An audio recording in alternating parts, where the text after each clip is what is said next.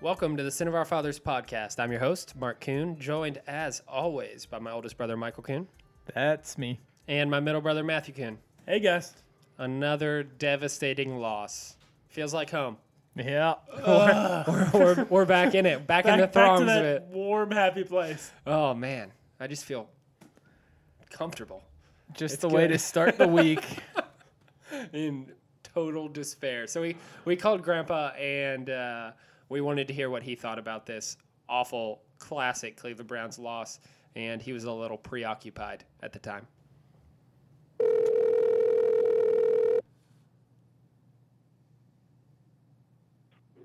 Hello. hey, Grandpa, it's Matthew. How are you? Oh, Matthew, listen, we're not too good. We're uh, almost going into Cambridge. It's we're dying here. It's so damn uh, dark that we're lost. So, You're lost. yeah. Can can I help you? Well, uh, Can I help you find your way? Where are you? well, I'll tell you, we were You you said okay. Well, we were on the Bay Bridge, the Bay, the the uh, tunnel bridge going across the Chesapeake Bay. We're on it five hours. There was a goddamn truck uh, got direct in the tunnel. Oh no, I forgot. oh, they you're dr- you're driving up to New York right now, aren't you? Huh? Are you up in New York? Where are you? In Maryland. In Maryland. Okay. Yeah. Yeah, and uh, we've been going around. We got uh, screwed around in uh, uh, where the hell town was this? Salisbury and everything. It's a long story, but uh, as far as I watched some of the Browns game, but uh, I can't I can't believe that they could be ahead 14 points and piss the game away. Uh, Mayfield played a good. Mayfield played a good game. The receivers couldn't catch a goddamn thing, and the defense went to sleep in the last quarter. Yeah, that's a fair assessment. That's that's a fair assessment. So, I mean, obviously that game was super disappointing. What what did you think when um, there were the two calls by the refs where they they um, There whistled there that fumble couple- early, but then also they re- uh, overturned that first down that we had at the end of the game? Yeah, there, there was some bad ones. There's some awfully hold, holding penalties, and a, and, a, and a hit out of bounds with three guys. I think it was uh, who was I forget who that was. They didn't call it. They could, didn't call a damn thing on them. And uh, I was at, I had to go to a sports bar. Uh, I was over there in uh, uh, where hell were we? Uh, anyway, we were in Virginia. I was in Virginia and uh, had to go to sports bar to see some of the game because I, I couldn't get it. But nice. uh, Got, gotta watch it any way you can. huh? Have to watch any way you can. Yeah, well, I, I, I'm hard to hear you. I the bad connection. Yeah, I don't know. Um, so, are you finding your way back to the to the road, Grandpa? Yeah, well, we're we're on the right road, but we're just a long way. We got to get to uh, uh, uh, Cambridge, Maryland. and We're we're still a half hour away from getting up there. I know how much you I know how much you love traveling, Grandpa. well, I tell you, that, that night is a son of a bitch here. You, the road signs aren't very good and everything else. Uh, and uh, we're all we're pissed off and everything and mad. So we're not in a good mood. Well, it's a perfect time to talk about the Browns. It's a perfect time to talk about the Browns. And the Browns and the Browns lost. yes. So, Grandpa, I'll, I'll I'll ask you this, and then we'll let you go. How do you feel? How do you feel about the future of the Browns I'll season? Call, I'll have to call you guys tomorrow. I can't. I can't hear anything you're saying. Okay. All right. Well, we'll let you go. Okay. All right. Bye. Love you, Grandpa. That's a, So, so Grandpa is obviously a character. He has always hated driving. Like hated hated driving like a long distance anywhere. Like he wouldn't go see his grandchildren be born because he doesn't want to drive any sort of amount of distance. And specifically, driving at night is particularly laborious for him. Oh yeah, he would. He, so he lived about three hours away from me when we lived in Florida, which isn't like unreasonable. Actually, it was less than that. It was two and a half hours if you took the like direct route, but he refused to take the route through the forest. so it always took him three and a half hours when it would take me two and a half hours to take the correct route. Um, anyways, that's another thing. But he would c- drive up first thing in the morning. He was happy to leave at like 6 a.m. when like the sun was coming up. And he would stop and get breakfast on the road, get there mid morning, and he'd be there through lunch. And then like after we'd finish lunch, he'd be like, okay, need to get going. And he would just leave at like two o'clock because he wanted to get home before it was dark and leave like clearly a few more hours of buffer of light when Just, he in, got just home. in case. Yeah, Just in, Just in case. What, what if he gets stuck in traffic? What if he gets redirected and can't get across the bridge? Who which knows? is which is funny. And don't get me wrong, I'm sympathetic to. I don't know what it's like to get old and eyesight issues, but it's also funny because he doesn't fly. So he doesn't fly and he doesn't drive in the dark, which functionally means that you just don't go anywhere. yeah. well, for my entire life, like I, I remember Grandpa like just didn't he didn't go places because he refused to drive them. And now with this new love interest of his, Nancy, he has gained all sorts of courage that he didn't have before. Nancy's been great for him. Yeah, the fact that he's driving from Florida to, New the Northeast is unbelievable to me. It also shows you how much he hates flying.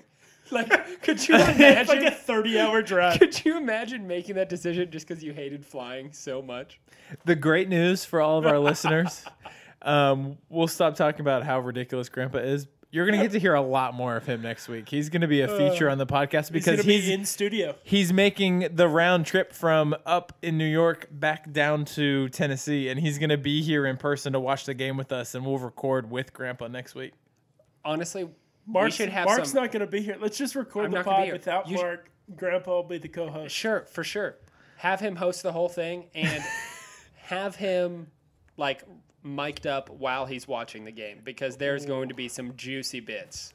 Ooh. If there's a way for us to do that without him really knowing, that'll be ideal. That that is the problem with Grandpa. Is there's one time where we had him. We yeah, just swing the boom mic around. Grandpa, this is your seat. Just recording on.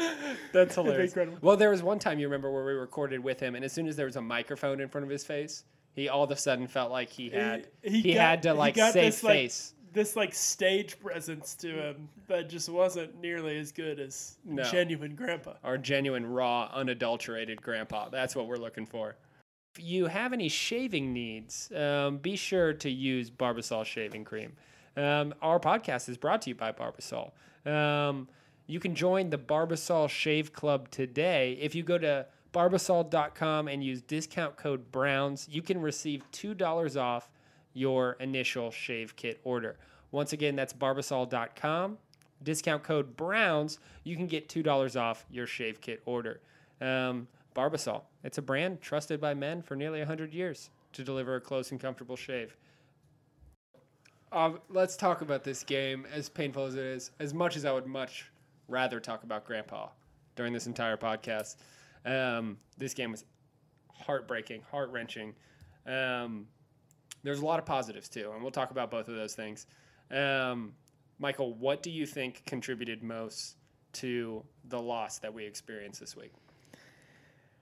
I don't know that I would have said this immediately after watching the game, but after rewatching it today, um, I'm blaming this loss on Gregg Williams. We gave up That's fair. we gave up way too many yards. Like you can't give up like you just can't do that. The offense did After- enough to win this game and the defense really crapped the bed. The the defense got put in tough positions i- at times Yes. with the turnovers. Yes. Absolutely. But when they weren't put in a tough position, we gave up a ton of yards. After that terrible reversal of Carlos Hyde's first down, where we punted the ball away, after that, we gave up 166 yards on three drives. yeah. If if we stop them on any of those drives, shorter, we either win the game or have a much better chance to win the game, and we just didn't do it. I really had the impression that Jon Gruden completely schooled Gregg Williams in this game, and I, I think this for a number of reasons. There, Jon Gruden clearly was playing the matchup game and putting Derek Carr in position to like to execute and to take advantage of the bad matchups.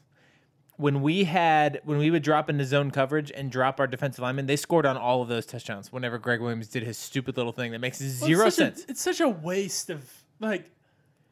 It it's not effective. You're dropping Ogunjobi into a into a zone. He's not going to be good there, and you're not using him rushing. And people are going to let their their guy go because they're entering into Ogunjobi's zone, and suddenly now they're open. If, if you, You do, know, if like you do he, it, he doesn't know what he's doing. if you do it as a one-off where like maybe you'll get an interception out of it because the quarterback's not going to expect it at all but when you do it consistently it's not going to be as but it's also as useless when you're only rushing three.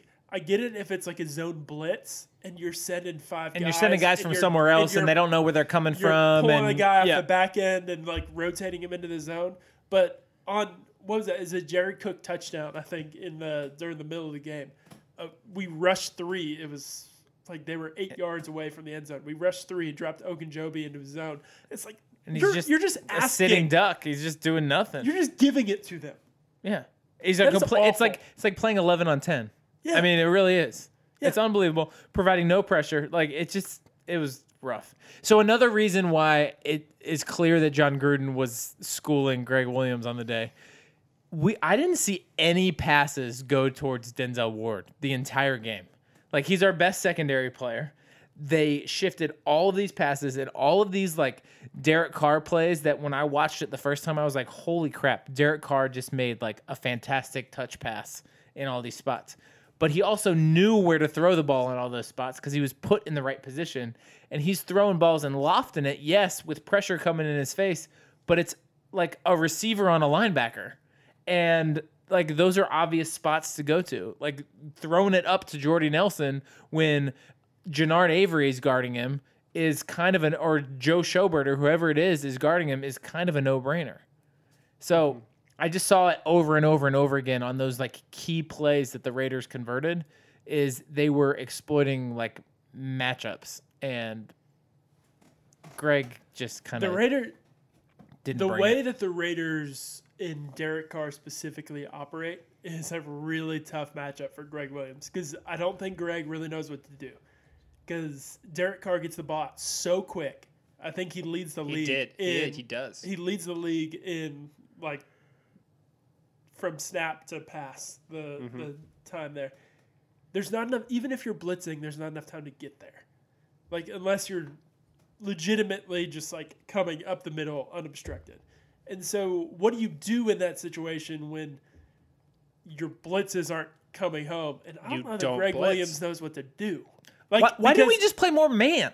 Why don't you just like rush your four guys, play man instead of leaving the zone wide freaking open all day long? And he scored a million touchdowns in the middle of the field because we had this weak zone. How hard is that? But Gregg Williams doesn't know how to do that. when Michael gets so excited his voice gets so high He's so I'm just squeaky. so angry. it's so high Gosh. it's the highest voice No, we, Oh. have, and You're- we you're not absolutely wrong. should have. yes We you're absolutely not should wrong. have. But you know, and the what? Terrance Mitchell injury hurt us the Terrance Mitchell injury it hurt killed us us. a lot But you we looked you saw completely different You saw portions where we did play man and we got schooled. I, it was late in the game. I think it was a third down, and Amari Cooper did a double move. On, I think it was TJ TJ Carrie, Carrie, yeah. and it was oh man, he just got smoked. EJ Gaines looked better than TJ Carrie if you're looking at the two of them as like players in that game. EJ Gaines um, had the interception, which was one really good play. He also made a handful of tackles like near the line of scrimmage that were really solid. God, TJ Carrie looks so bad. If TJ Carrie's not playing in the slot, he basically shouldn't be on the field. TJ Carrie fun fact did lead our team with tackles seven tackles Myles had a lot of tackles in the game. He had, I think, nine tackles for a defensive end. That's That's Or that's 12. a, that's a solid game. yeah Uh, why why is he so bad on the outside? The, TJ sl- the slot is supposed to be more difficult to play. because you've got open field on both sides of you. You don't have the sideline helping. Like it doesn't make any sense to me why you would be so awful on the outside. I don't have an answer for you, but someone in our secondary who did look really great all day was Damarious Randall. To have a free safety that could get Michael, you were saying during the game, get all the way over there and get that interception. Um, Oh. One of those interceptions that he. The only thing about Damarious Randall is he was one on one with um was it I think it was Jared Cook on the game tying touchdown. And he got beat. That was a little disappointing. He looked he looked upset though, as if one of his teammates let him down or he misread the coverage or, or something like that. Uh, that would be the only like the only negative mark in my book Yeah. on Damarious Randall's day. no, And he no, was and I close. I, don't, he was I don't know exactly what the coverage was there because he didn't just get beat in straight coverage. He was looking at something else. He was thinking there was other help. I don't. I'm not sure, and it may have been his fault. and then the two point conversion was just so frustrating. Just so What a what a freaking fade. 1998 NFL play. Freaking Jon Gruden, man. the whole thing was so frustrating. Especially because that hit Jordy Nelson's face mask. He didn't even catch it clean. It hit his freaking face mask, and he caught it like on the back of his freaking hands. and TJ Carrie was there too. Like I didn't understand how it wasn't a clean catch and it still was completed. It was so frustrating. All right, question. As this game was coming down, did it have any bit of a different feel to you? Like normally when a game like this, you the Browns have a lead, they squander it. I am like panicking and like an absolute nervous wreck and just like of course this is happening we're the Cleveland Browns. This is the worst thing in the world. you mm-hmm. were you were again panicking. I was. I, I Yes, you're right. I was. and then and then our our lovely mother handed you your your newborn child to calm you to call me down. When, when was that? Was that after the uh, overturned Yeah, it was Carlos before Hyde overtime. It was right around overtime. but I will say, I felt more confident that we had a chance to like win the game than I have in quite Well- a long time. Well, yeah. I mean, when was the last time we scored 42 points in a game? I mean, and, like, that, and that's what I would it- say. This didn't feel like normal because when's the last time the Browns scored 42 points? yeah. I mean, like, it's not normal. It's not normal. Baker has injected an extreme amount of life into this offense. Our offense has been dead this entire year, and our defense has been carrying it. of course, it's classic. Of course, Everything went wrong for us in this game. The pick, Uh. the pick six. No, no, no, no. Get this. The pick six. We have those turnovers in the, The pick six. worst spot. and the pick six was Antonio Cal. It was a drop. no, it, it was, was a drop. He, he slipped out of his that break. That wasn't Baker's fault. He slipped out of his break. The the ball was in a fine position. Can we reserve a segment in this podcast For for, how Cal- terrible Yeah. Antonio Yes, Callaway yeah, yeah. was? That's coming. That's Okay. to come. Got it written But down. everything went went against us in this game, Mm-hmm. and yet we were still there. We fought back every time something bad happened. We responded, and we were able to get back on top until the very end. like right after whenever we uh Genard Avery had the strip sack of Derek Carr and they called forward progress on that. Yeah. If we're gonna talk about the refs and how bad how bad we got screwed, that was how We had a literally scoop and score called back. Larry, I feel so bad for Larry Ogunjobi. Poor, he's a big, he's a big fatty. That was a big fatty. his, got his, one hands on the ball. for a career touchdown. and he was Yeah. coming up on a like a nasty like stiff arm situation at the 10 yard line with an offensive player. It oh would have my been so much fun. was Yeah, Larry- Jalen Richard.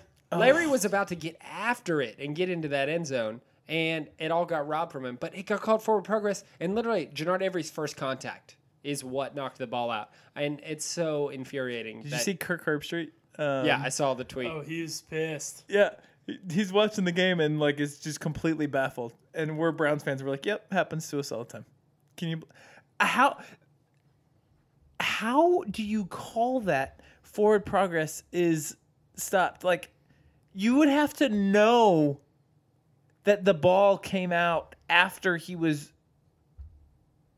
held up. I I think It makes that, no sense. Did he just not so, see the ball come out? I Like- don't think anybody's that the ref who blew the whistle. I don't think he saw the ball come out, and he's so worried about like protecting the quarterbacks and like blowing the whistle when they're in the grass so that like nothing bad Extra happens to them. happens.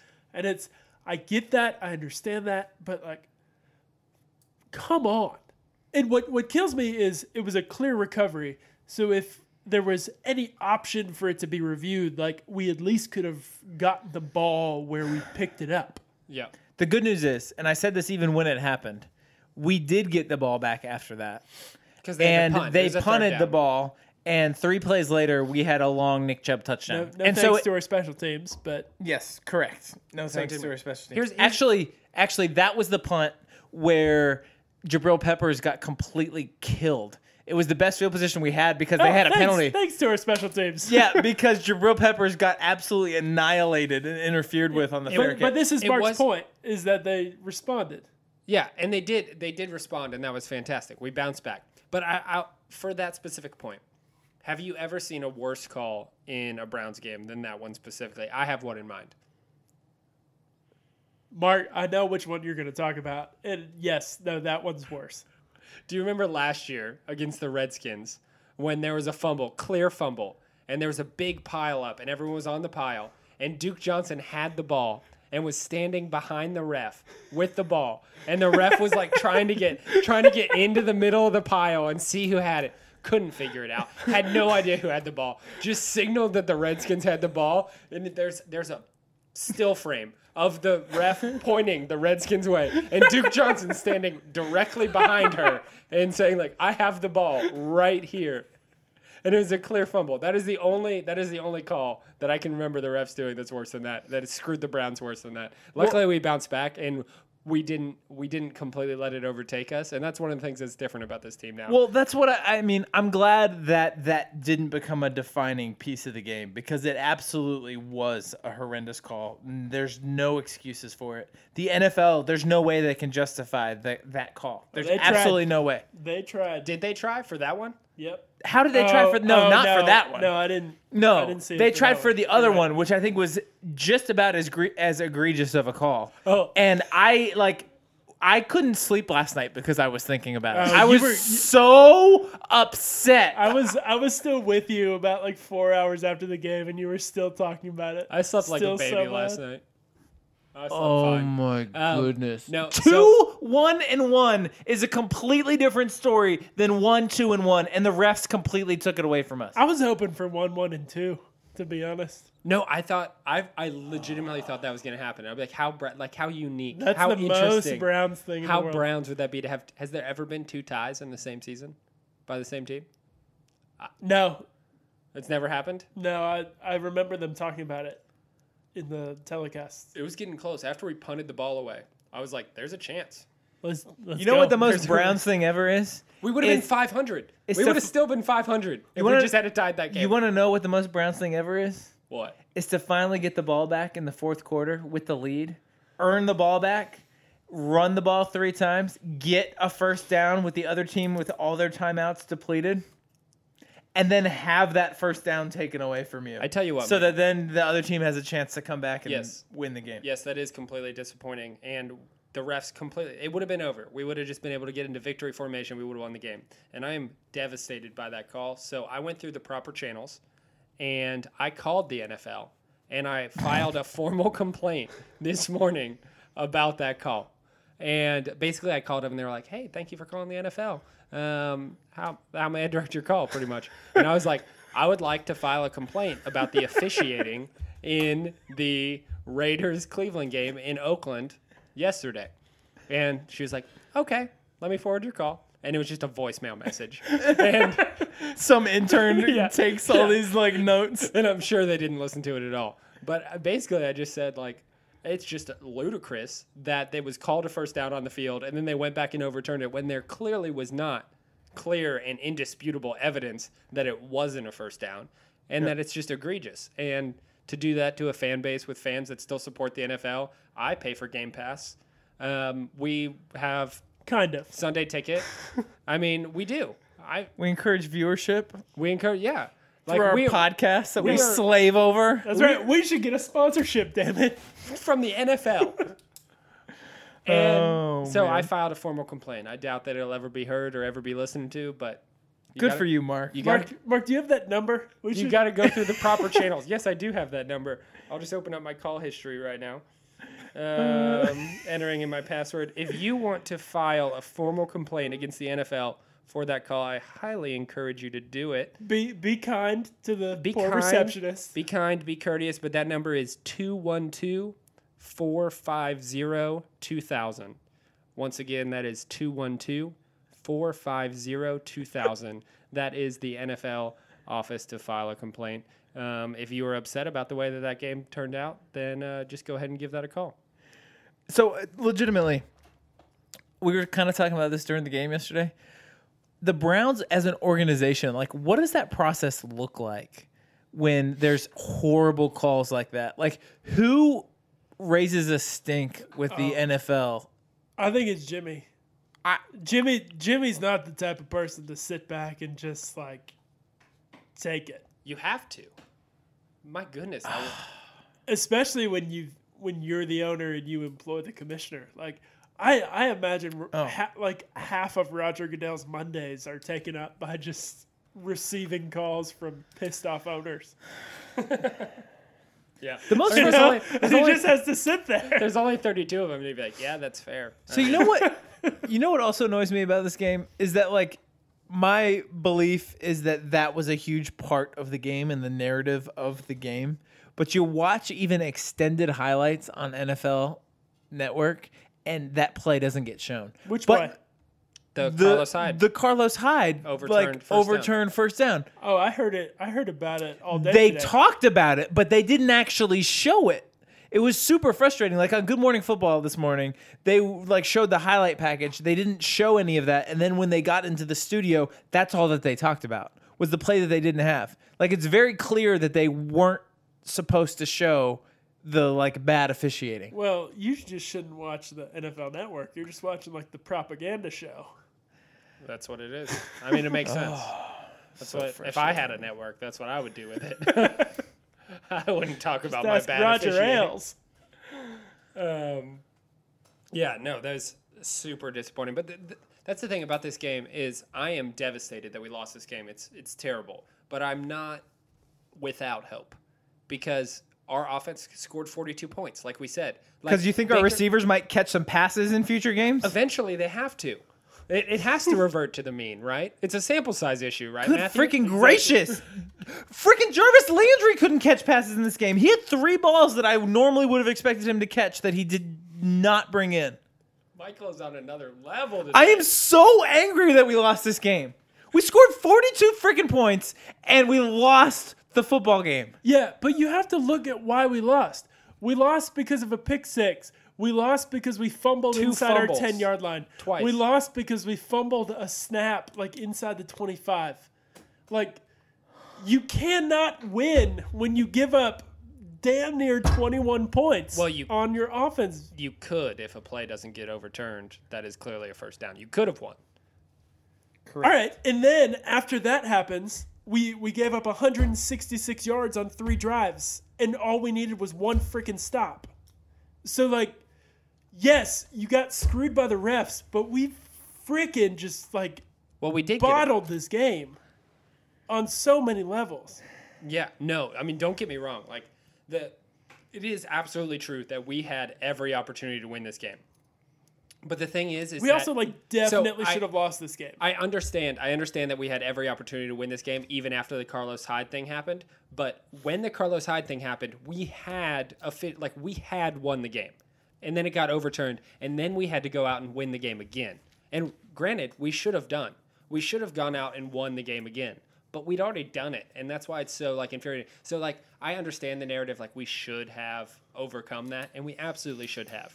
But it's infuriating to have to do it twice it, it's it's infuriating.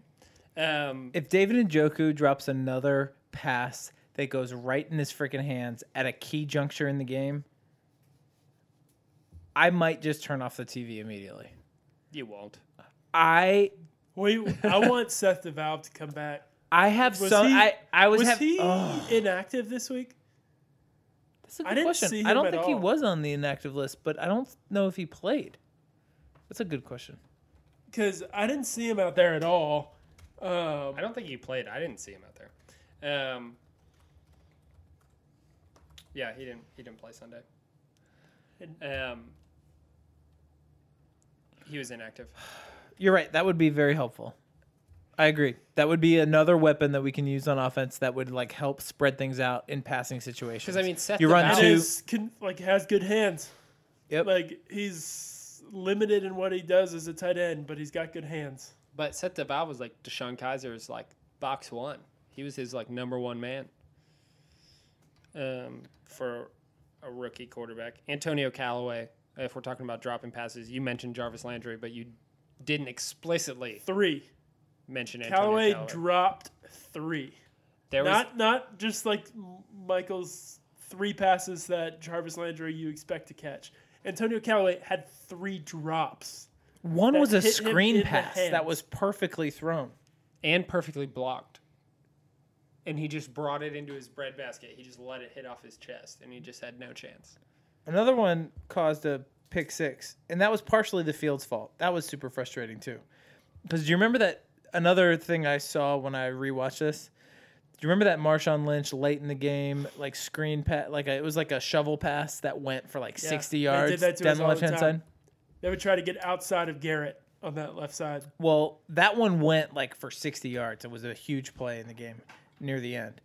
And EJ Gaines lost his footing on that one spot of the field, and he would have stopped him 25 yards earlier or slowed him down. And it was just a stumble fest all I mean, day long. You heard Baker out in the post game press conference talk about the footing in that game, and um, not saying not making an excuse, but saying that they they maybe weren't prepared for for what they had to do to, to deal with those field conditions, given that it's playing football on a baseball field. What's funny about that is I even saw stuff before the game that Hue Jackson was taking them out the day before to test out the field to figure out what cleats they should wear. Like normally this would be where I start to blame Hue, but I actually saw accounts that like he took measures to make sure the players were comfortable with the field and the conditions that they were going to be playing in. yeah, But you're right, they were slipping all over the place and Baker talked about the fact that it took him a while to get used to it. Man. Can we talk about Nick Chubb? Absolutely. I'd like to talk about Nick Chubb and Matthew Snot that is just dripping from his nose and now wiped on his jeans. What is Nice. that? Hey, hey! Eighth sneeze on the pod! I don't know. I forgot to continue counting, but it's something like that. Uh, I mean, Nick Chubb, those those two runs like kept us in the game for one, but also were just a phenomenal showing of athletic ability. It's incredible how fast he is. To break those tackles, get into the open field, and literally outrun those guys. that safety that he made miss in the middle of the field Made him look before he broke it outside. Made Oh him look God. a fool. I just can't imagine being that good and being able to do that many things in such like in succession. In Imagine such how an effortless fashion. Imagine how bad Nick Chubb must be at pass protection to be that good To only get at three touches? ball and still not get to see the field. My thing is like, I Is that the, like is that the point? Is that the point? Or can you imagine how bad coaches have to be to not give No, such I thi- person? I think Nick Chubb's that bad at pass protection because you saw what he did on that blocked punt. Like but that's like last your week or two one weeks ago. example. That's one example. Yes, that was bad. But like he's also a rookie that's probably never played in like punt pass protection before. But still, I don't think that you, if you're that athletic, that you can physically be inherently that bad at pass protection. You know, like that's a coaching thing. You can learn to pass protect if you're that physically gifted. Like it, there has to be a way that he learns how to do that, um, and it has to be focused on. Antonio Callaway, nine targets, three catches. Baker likes throwing to him. Man, if Because if, he's athletic. if they had connected on that deep ball that Baker overthrew, just just a hair. That one slant that he ran for a mile was beautiful. Did, did we ever get word on what how he hurt himself? I haven't heard anything about it. I- I'm assuming it was just a cramp, but Who? Callaway. Callaway came up gimpy after that slant. Which normally he would have taken that to the house. Man. All right. So there, there, we have a legitimate running back situation, though. I mean, we have um, Nick Chubb who exploded this week. He had three carries and he had 105 yards and two touchdowns. He had a 63 long yard long run, and uh, finally Duke Johnson got some touches. Um, they were mostly in receiving, um, but it was exciting to see him out there. We have three legitimate backs because Carlos Hyde's had a good year. He's had five touchdowns. How can we possibly? I, I have no problem with any of the three of these players. I have no problem with any of them. How can we possibly get these touches around? How can the coaches get creative to be able to use all three of these players in an effective way? Well, I know the San Diego Chargers are running formations with both Austin Ekeler and Melvin Gordon on the field. The the Bears do it with Cohen. Cohen, Cohen and and Howard The Broncos are doing it right now with Lindsey and Freeman. and Freeman. Yeah. So just copy the shit that they're doing. yeah, whatever. I don't care. I don't care if you have to copy someone else, but But it but it helps that they. I don't know that Carlos Hyde and Nick Chubb have that different of a skill set, but it helps that Duke Johnson is such a contrast in skill set to what those other guys have. Um, so I, I definitely think you can do it. I mean, the fact is, they're probably three of our top five offensive s- skill players at this point I mean, with where the Browns are at. Njoku and Landry, and then those guys. Yeah, and I mean Callaway might be in there somewhere that interjects that when he's playing well, but if he's dropping the ball, he's basically useless. So you just have to find a way. You've got to. This comes down to Todd Haley. He's got to figure out a way to cater his play calling and his offense to the talent that he has on the field, which he's traditionally been able to do. So we'll see. No, but that is super frustrating that Duke Johnson is getting so few carries and Nick Chubb is making this big of a difference in the game with his three touches. And Yeah, they're not imagine getting a chance he- to do anything more. Imagine if he got eight touches. Yeah. Yeah. Well, our boy, our boy Pete Smith had a theory about this. Pete on Twitter said that we should be using Duke and Chubb at the beginning of the game to do these game-breaking plays, these things that Nick Chubb has shown that he's capable of doing, and then have Carlos Hyde to come in at the end of the game, do the things that he's shown he's capable of doing, bruising and finishing out the game, and have Which fresh is true. Like I trust Hyde in those tough runs, like over the middle to secure the mm-hmm. ball and like get those extra couple yards. Like that play we're talking about. Like I didn't think he had any chance of getting to the mm-hmm. line to gain, and he fought for those every single inch of those two yards. and, Although- then, and then he clearly, indisputably, did get the first down. Although there's there's something great to be said about Hyde we- just pounding on a defense, wearing him out, and then Nick Chubb comes in and is just functioning on another speed because he's yeah. fresh and Oh, I think new Chubb benefited and from that. Can, No, I can like offer something different. So I don't know that you're going to see the same Nick Chubb on the first play Can of the I also quarter. say that I wonder if there's something to the fact that Carlos Hyde wears number 34 and he gets in there and he's like rumbling and stumbling around and he's running and then they just kind of sneak Nick Chubb out there and he wears 24 and they're about the same body type but Nick Chubb is so much more athletic. And they just think it's Carlos Hyde and then he just puts a move on him and they're like wait where did that come from? I wonder if that's why Nick Chubb chose 24 because he wore 27 confuses- in college. It confuses me every time I see them out there. Like when Chubb gets the ball, I have the hardest time adjusting that it's actually him. It was What a if- strategic move. What if you found out that Paul DePodesta made Nick Chubb wear number 24? That's what he's doing out there. That's what he's doing out there in California. Worth his million dollar salary or whatever it He's, is. he's He's like- rearranging jersey numbers. He's like, he's like, hey John, what if you had them wear similar numbers? That'll confuse the defense, and you'll get more yards. from my numbers, from my calculations, that's what. that is one of the most curious things to me. What is Paul DePodesta doing? Is like, what is his role? no uh, idea. So on that Paul Brown podcast, the guy from the UK, Yeah, is they pump out those podcasts and they ask really similar questions to all their guests, which is kind of fun. Yeah. And one of the questions they ask is, "Who would in the Browns organization would you like to go grab a pint with?" Yeah. And um, so Which everybody the has a different British thing in the yeah, world. Yeah. And so they all have you know different answers, whatever. But Paul DePodesta absolutely is the answer to me because Oh, yeah. like he might actually be like a snooze fest to like have a beer with, but. I want answers. Like I, I- he's gonna, he's gonna have all kinds of information. There's no doubt about that. Yeah, no. I I could I could sit and have a beer with Paul. I mean, I think I know what I'm going to get from Hue from Hue Jackson and John Dorsey. Like, I don't think I have Yeah. to have a beer to understand that Like situation. any Alonzo better. Highsmith, Eliot Wolf, like a, Those could I- be. like hmm. maybe Highsmith but, could be good. yeah.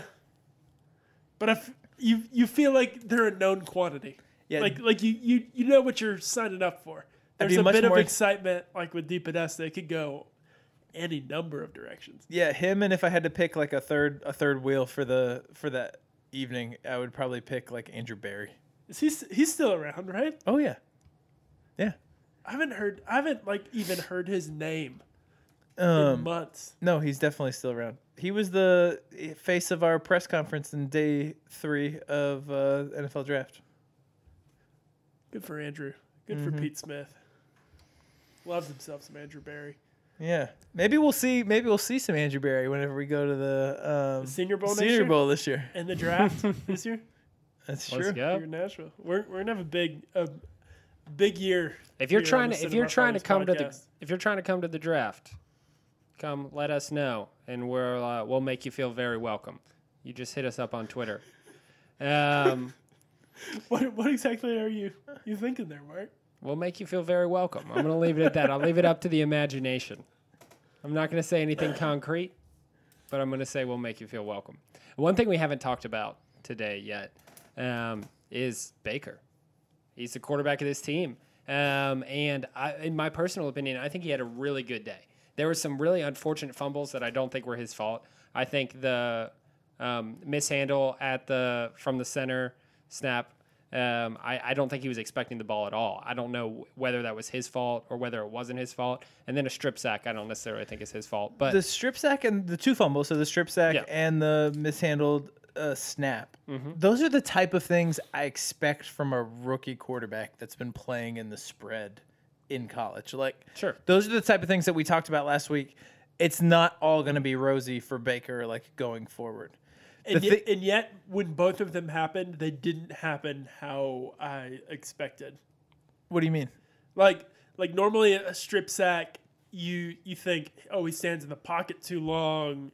He is running around. It was Chris Hubbard just got owned. It's this this was quick. It was a quick look to the left. He was like, and and then that that fumbled snap. It wasn't just oh he went and like didn't handle the ball correctly.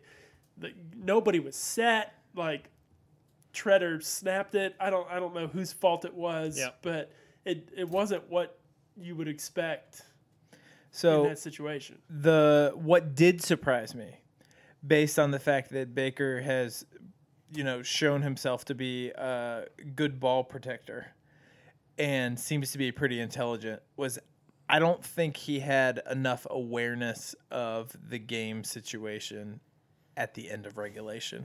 We were at the 50 yard line, had 14 seconds left in the game. Part of this, I think, is also the play call. They sent everybody deep. He didn't have any options short. And to me, we had 14 seconds to gain about 10 to 15 yards to like attempt a field goal. And you send all four guys streaking down the field, and Baker just throws one up for grabs and it gets stolen. But that's a situation where he needs to know that everybody's going deep and throw it away. Yeah, just throw it away. Like you don't throw one up for grabs and risk the interception. Live to play another down. You've got another down to get another 10 to 15 yards and you can still get a field goal and get out of there. So that was super frustrating to me. And that was just that's one of those things. I think he's a rookie. He did it this time. Like he's storing that one in the back of his brain and you got to hope that next time his situational awareness is better. And I, I mean, but still super frustrating because I think we had a chance to pull this thing out No, before we Baker went to overtime. Baker played great, played well. I wouldn't say great. His receivers didn't help him. His receivers were awful. I mean, the first three passes were all drops. which is it's just got to be like demoralizing for a rookie quarterback. You're already probably nervous as hell, and your first three passes are drops. Um, I think he's exceeded expectations at this point, even though we're still dealing with kind of those rookie mistakes. But I mean, just like his, his physical ability and the, the way he works through a progression, and he's so freaking accurate. He's got the arm strength; it's ridiculous. The progressions is absurd. Uh, the way he looks off linebackers, the way he looks off safeties is like nothing I ever expected from a rookie How quarterback. many? I was thinking about this, and I was thinking about this as we're watching this um, Denver game. How many quarterbacks in the NFL would teams choose over Baker right now to win this season? Because if you offered the Broncos, all right, you can roll with Case Keenum or you can roll with Baker Mayfield for the rest of the season.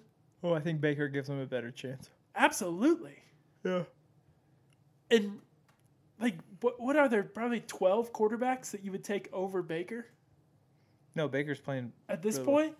For for and that's only for this season. That's not talking about going in the future. Yeah.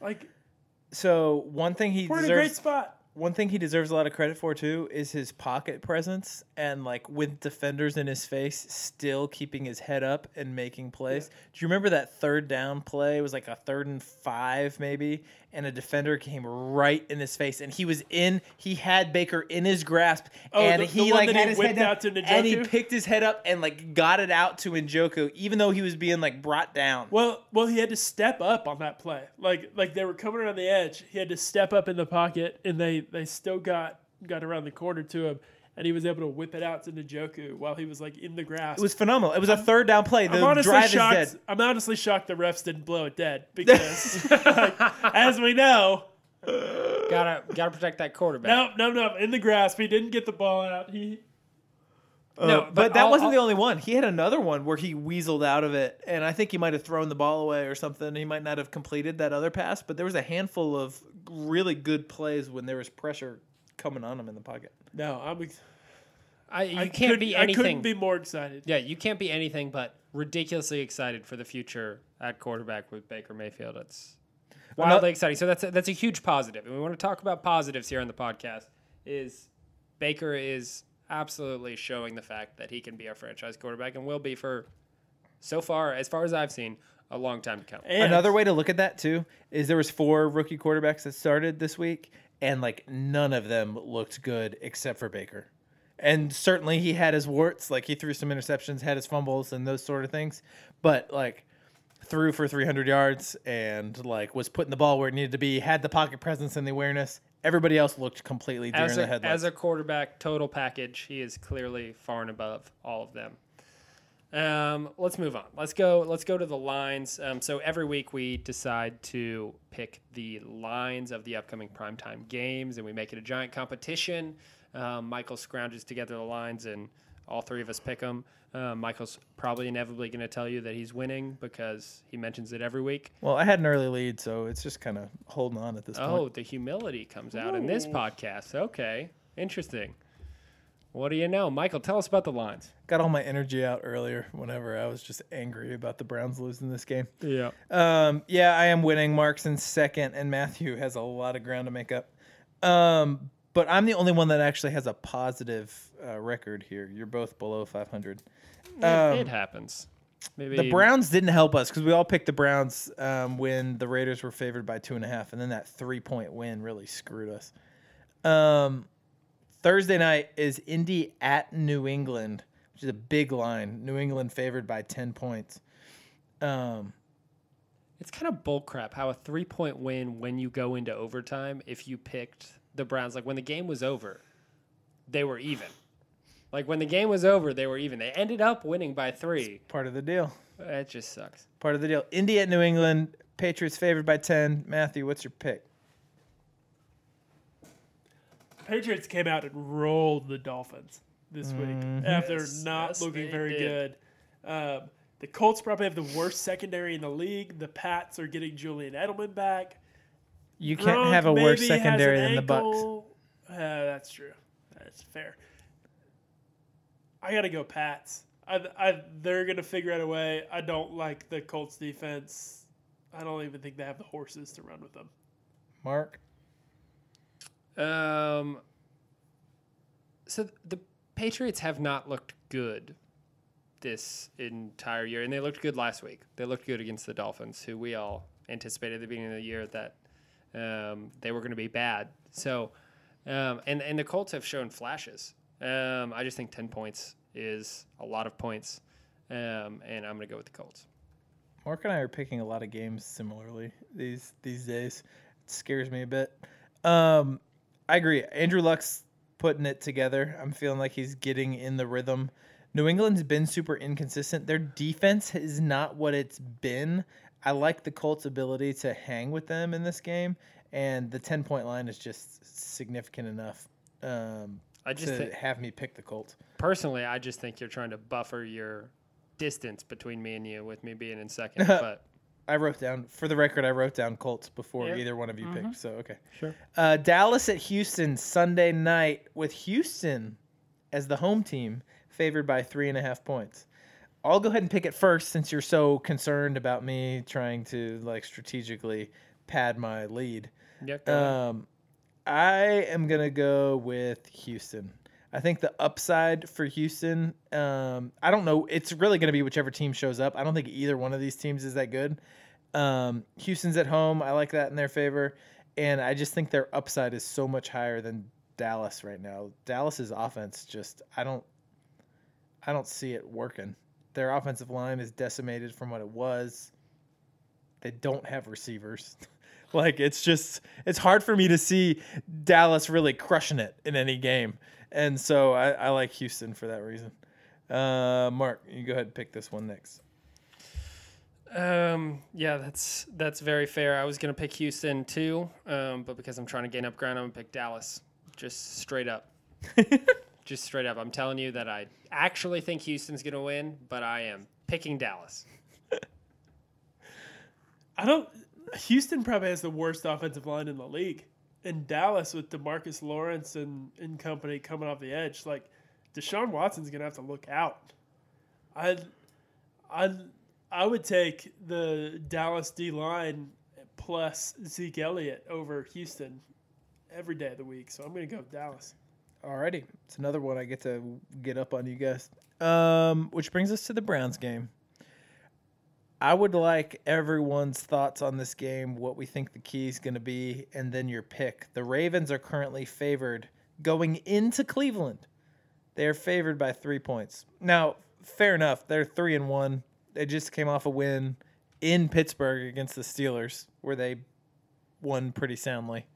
So I guess they have to be favored in this game, but it's going to be an interesting one.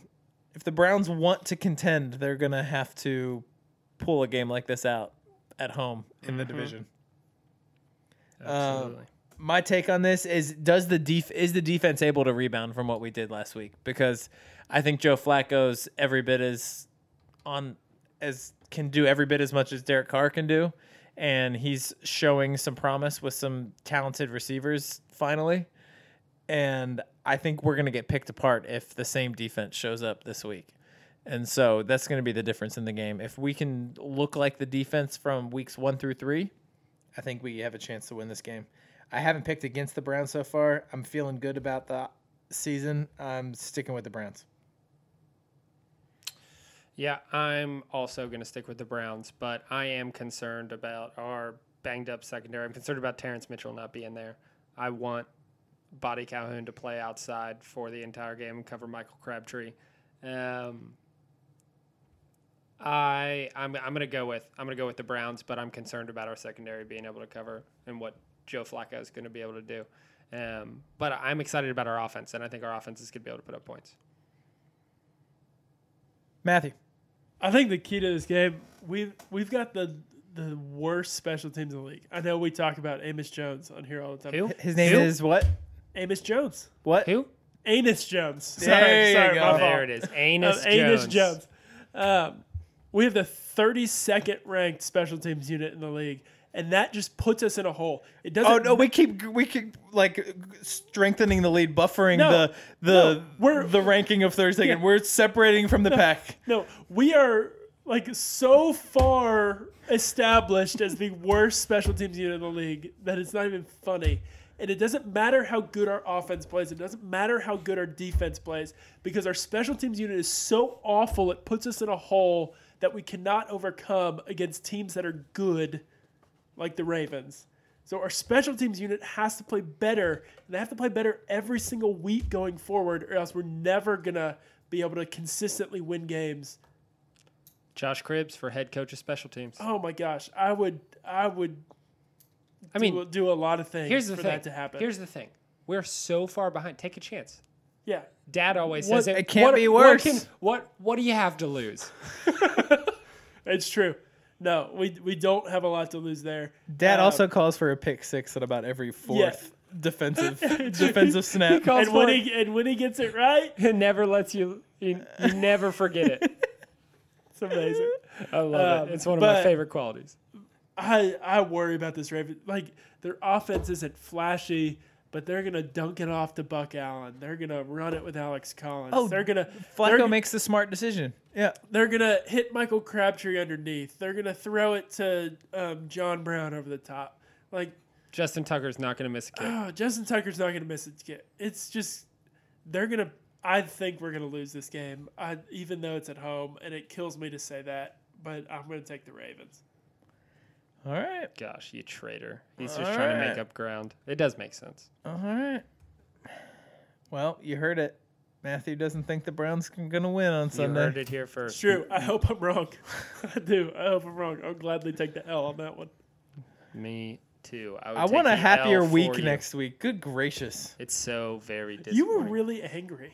Last Michael's- night? He's still Yeah, super You're angry. Or still today. super angry. Yes. You know what it is? You know what it is? Is I was excited about this game because I knew we had a really good chance to win and I expected us to win this game. And I've worked my tail off all week and like have been doing so many things because I, I just moved into a new house this past week. So I was getting a bunch of things ready. I was moving. It was like constantly going. And the three hours for the Browns game that turned into four hours was like the one window that I had set aside to like enjoy something and it was like the carrot at the end. It was like what I was striving towards and then like my heart just got ripped out and Yeah. that just made me extra angry. If there's one thing I've learned is don't put all of your hope in the Browns. For like You're only gonna be disappointed. that's a recipe for disaster. Uh, thanks Fair. so much for listening, everybody. We appreciate you. Um, be sure to uh, leave a comment on our podcast um, if you like what you hear. If you want us to talk about anything else, um, send us a message on Twitter. Um, that is at Sin of Our Fathers. Um, if you want to send us an email, if that's something you feel more comfortable with, you're not much into the digital age, then um, send us an email, sinofourfathers at gmail.com. Thanks so much for listening, guys. Have a great night. Go Browns. Browns.